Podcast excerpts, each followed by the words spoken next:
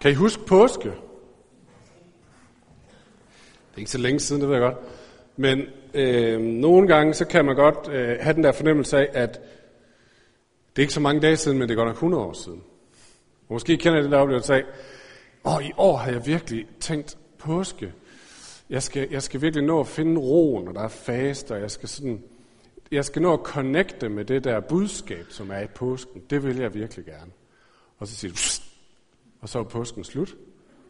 Jeg tænkte, hold da, hvor blev lige den der stillestund af, hvor jeg lige skulle have haft fat i, hvad det er egentlig påsken handler om. Den forsvandt.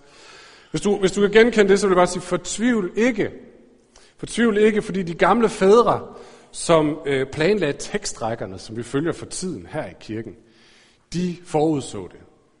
Så søndagen her, de hedder søndag, i dag hedder det for eksempel anden søndag efter påske. Fordi de siger, så let slipper du ikke. Nu bliver vi lige her. Nu bliver vi lige her i påsken og tykker lidt drøv, bliver lidt i, hvad var det påsken ville os? Og det er det, vi skal snakke lidt om i dag.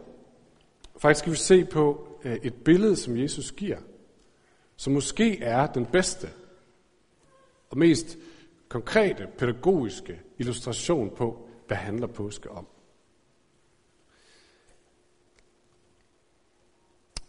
Vi skal læse fra Johannes evangeliet kapitel 10, hvor der står sådan her, vers 11. Måske kommer der. Jeg er den gode hyrde.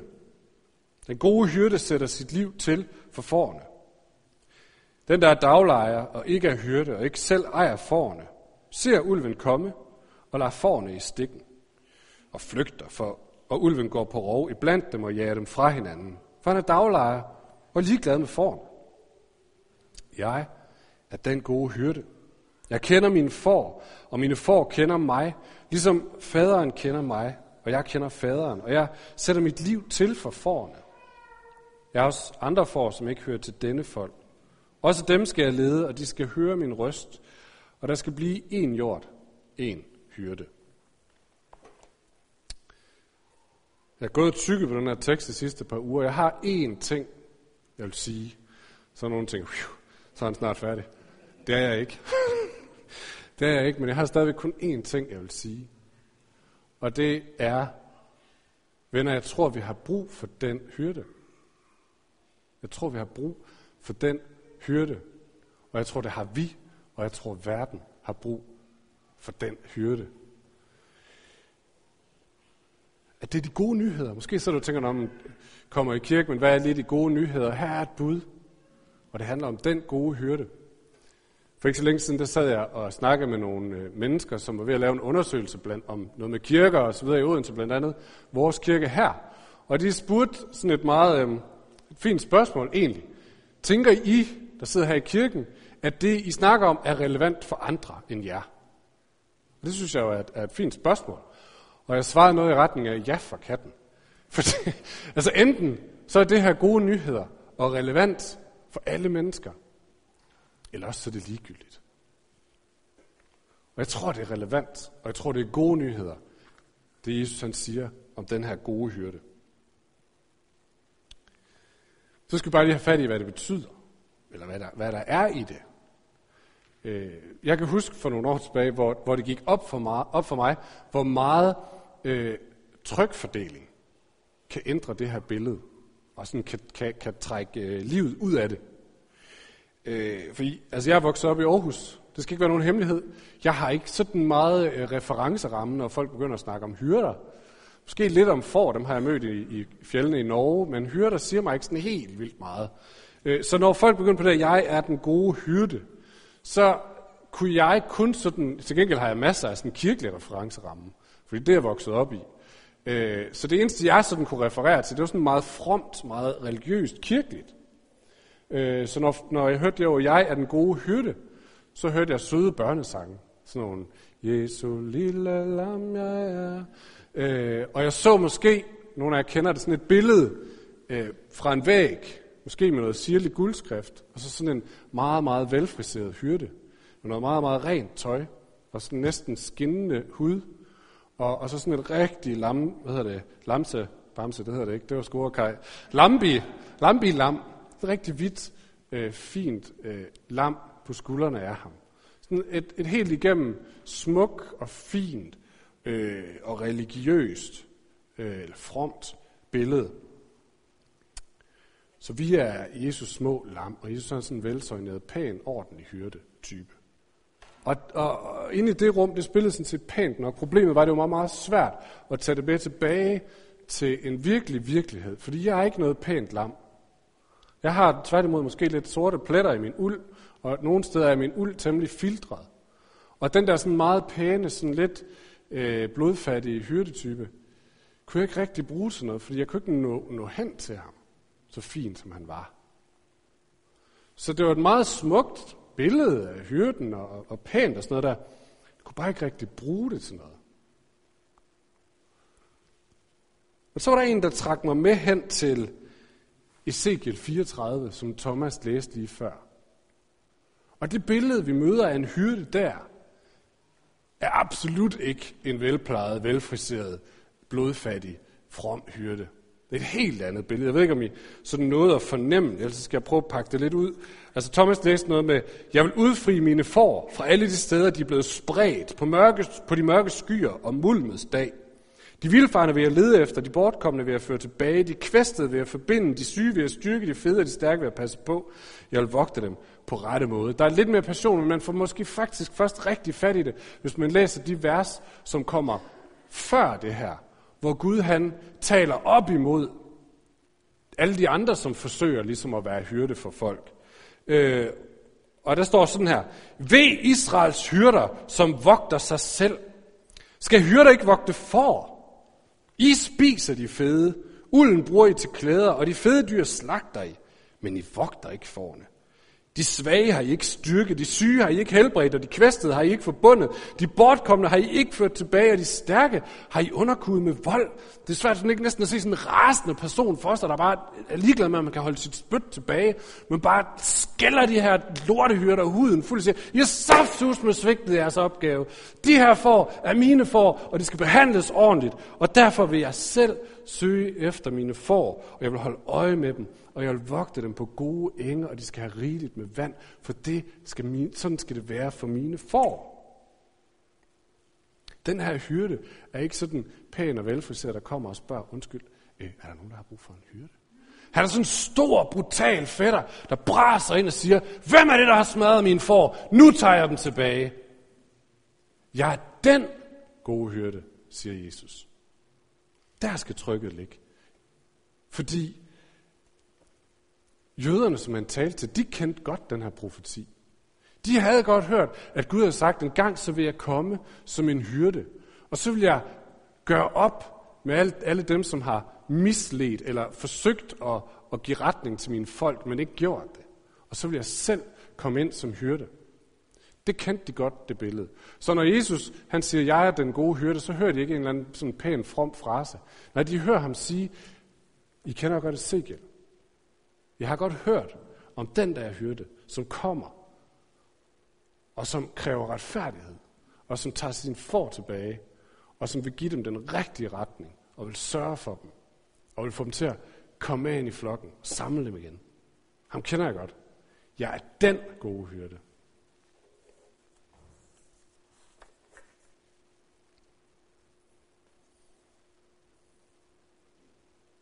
Det gamle testamente har også et andet billede af en hyrde, øh, som alle jøder også har kendt og kunnet udenad sandsynligvis. Nogle af jer kan det måske endda også udenad. Det er fra en af salmerne i det gamle testamente, skrevet af David.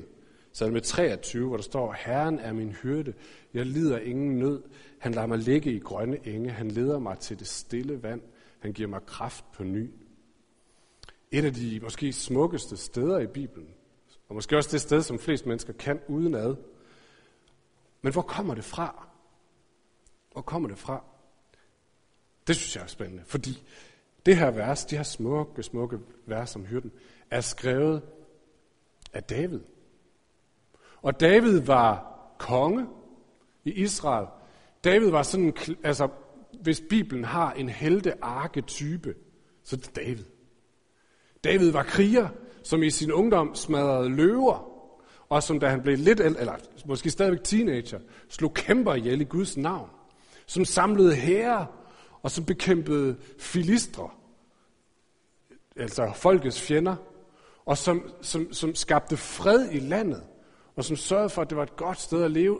David han er bare arketypen på en god mand, og han er ikke bare stærk, han har også karakter. Så mindst to gange hører vi om, at han står i en situation, hvor han kan slå en fjende ihjel, for ligesom at, at, at slå sin magt fast, og hvor han siger, nej, nej, det vil jeg ikke. Jeg vil ikke bare bruge min magt sådan for min egen skyld. Så David er bare en god mand. En god, stabil, stærk, cool mand. Og Bibelen lægger ikke skjul på det. Gang på gang så nævner det sådan David som en mand efter Guds hjerte. Og øhm, jeg ved ikke, om det er meningen, men jeg tror i hvert fald, at rigtig mange drenge spejler sig i David. Her er en god mand. Her er, hvad det vil sige at være en god mand. Han laver også mange dumme ting. Det er så meget nådefuldt, når man spejler sig i ham. Men her er en god mand. Her er, hvad det vil sige at være en mand i Guds øjne. Og der er det bare enormt, enormt generøst eller gavmildt af Bibelen og give os sådan noget som salme 23 og andre steder. Øhm, fordi det lukker os ind på den store mands inderside. Den store mand, som kæmper kæmpe slag, og som står frem og tager enorme beslutninger, har et stort ansvar på sig, og virkelig skal der er mange, der ser op til ham. Den store mand har et sted, hvor han bliver et lille David. Hvor han bliver den lille dreng. Hvor han siger, Herren er min hyrde. Nogle af os kan måske sådan i vores stræben efter at blive store mænd, tænke, en stor mand tvivler aldrig. En stor mand er aldrig svag. En stor mand er uafhængig af alt og alle, kender altid sin retning og går den, og behøver ikke, at nogen tager sig af ham. Sådan kan vi tænke og forsøge at leve op til. David viser et komplet andet billede. Han siger, nej, den store mand har brug for at finde et sted, hvor han kan splatte ud på gulvet og sige, Herren er min hyrde. Jeg har brug for den hyrde. Jeg kan ikke være noget som helst uden det sted hos den hyrde. Og salme 23 er bare et af eksemplerne. Han har skrevet masser af salmer.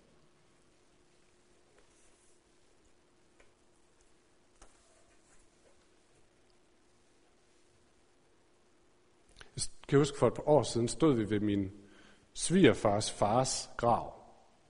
Og min svigerfar læste op lige præcis salme 23. Fordi det havde igennem hans fars liv i medgang og i modgang ligesom være sådan et, et følgevers. Sådan et, ja, det kan godt være, at livet går op og ned, men Herren er min hyrde. Og måske særligt i den tid, inden hans død, hvor kroppen sådan sat af en del efter den anden. Og han ikke var klar over, hvor går det her hen af, hvor lang tid har jeg igen, hvad skal der ske? Og så kunne stoppe op og sige, jeg har ikke styr på det, men Herren er min hyrde. Uanset. Herren er min hyrde. Jeg skal ikke være den stærke her. Det er et spil at tro, at den stærke altid er stærk. Men det er det gode, når den stærke har et sted, hvor han kan gå på knæ og sige, her er jeg bare lille David. Her er jeg bare lille Kristoffer. Fordi Herren er min hyrde. Han leder mig. Han sørger for mig. Jeg er den hyrde, siger Jesus. Jeg er den gode hyrde.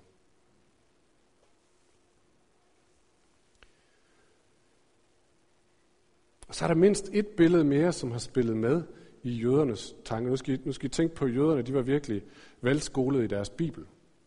Og vi skal tilbage til nogle af de gamle missionsforeninger her i Danmark, for at finde nogen, der har lige så godt styr på deres bibel. Det kunne vi lære noget af, det vil jeg godt sige.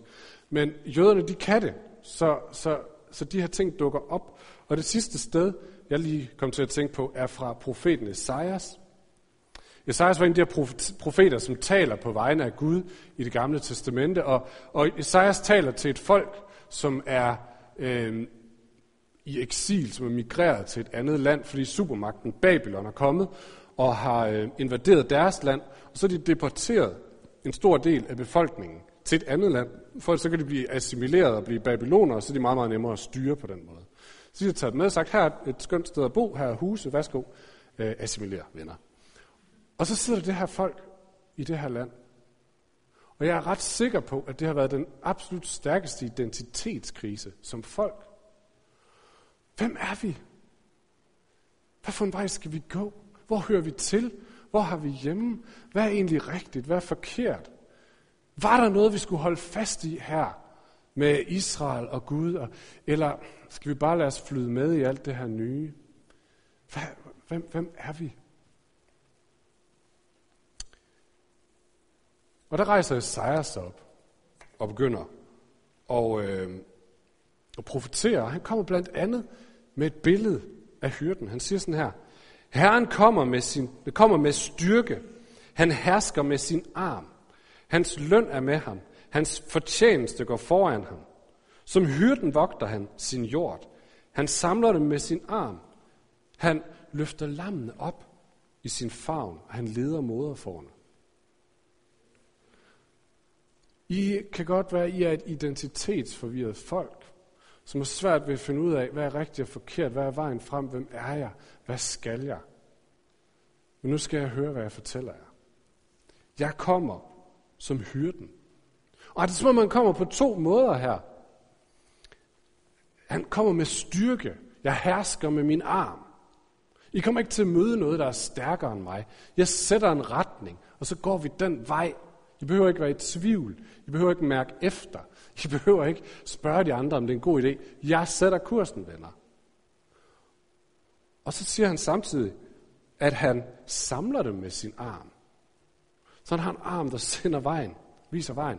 Og så samler han med sin arm. Og prøv lige at mærke, øh, bemærk, hvor, øh, hvor langt han går med den her omsorg. Der står, jeg læste lige, som hyrden vogter han sin jord, han samler det med sin arm, han løfter lammen op i sin favn, han leder moderforne. Så der er nogen, som bare lige har brug for lidt retning, som bare er forvirret, men som har brug for, at han siger, det er den her vej, min ven. Og så er der nogle andre, som har brug for, at han sætter sig ned, tager dem op, løfter dem og bærer dem. Som er så faret vild i livet og sig selv, og hvad op og ned og frem og tilbage, og han siger, lad mig få lov til at bære dig.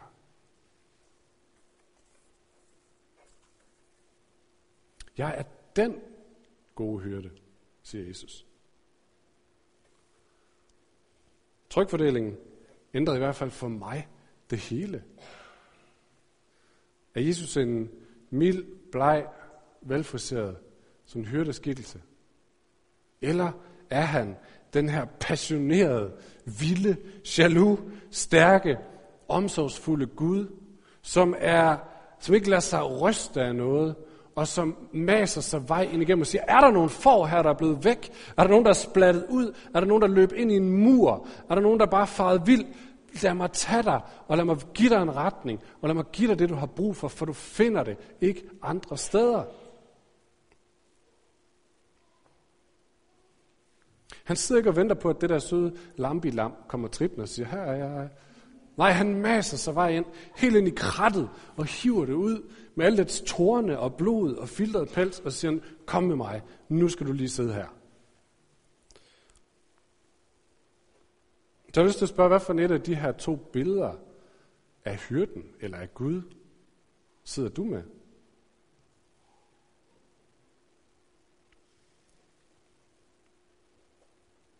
Sidder han og venter på lille lampelam, der har fået ret sin pels? Eller kommer han og jager dig og tager dig med og siger, nu den her vej, kammerat?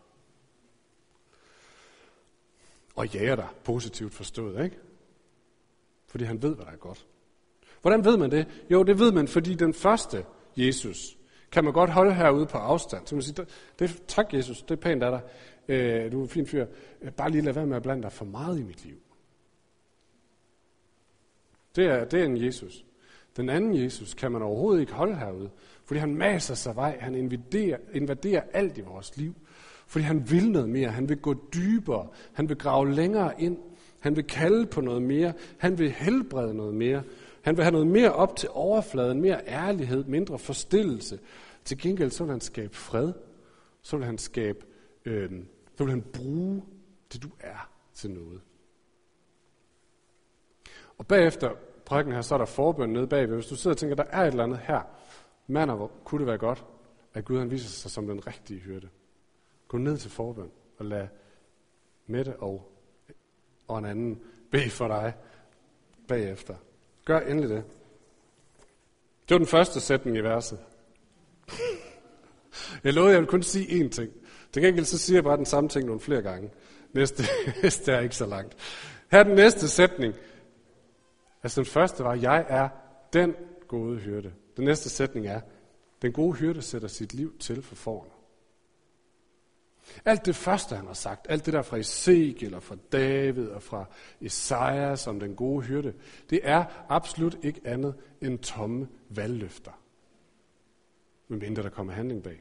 Lige om lidt så har vi øh, plakater herfra og ud til Vestfyn med politikere, som lover os guld og grønne skove, hvis vi sætter vores kryds for dem, så skal de nok sørge for, øh, en af mine unger så i dag en plakat fra enhedslisten, og jeg har ikke noget mod enhedslisten, det skal ikke lyde sådan, men som bare sagde et eller andet med, at de vil skabe bedre vilkår for flygtningebørn. Og de sagde, dem skal vi da stemme på. Og jeg sagde, ja, det er en rigtig god idé. Spørgsmålet er bare, om de kan omsætte det, når det kommer til stykket. Det ved jeg ikke med enhedslisten. Generelt, ikke?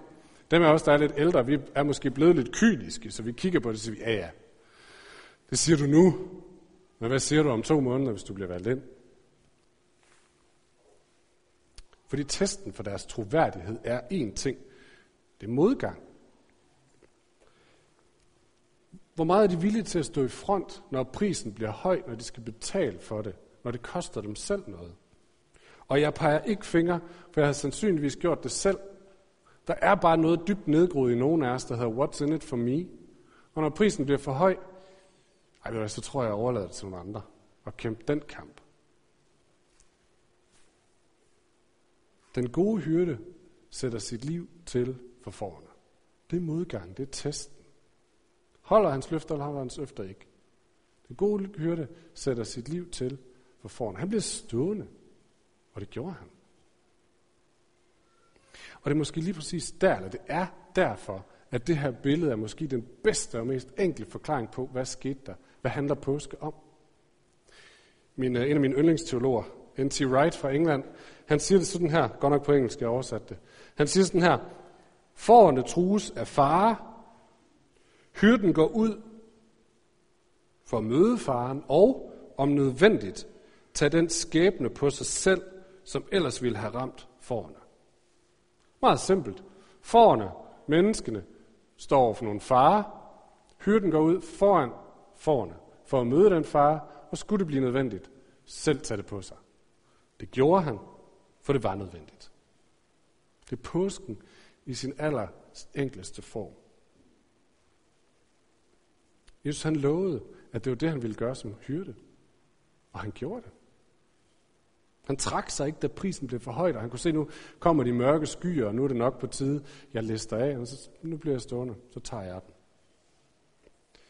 Og prøv at høre, det er fuldstændig modsat stort set alt andet i vores liv, fordi næsten alle andre ting, vi er en del af, siger det modsatte. Siger, øh, kom og læg dit liv ned for mig.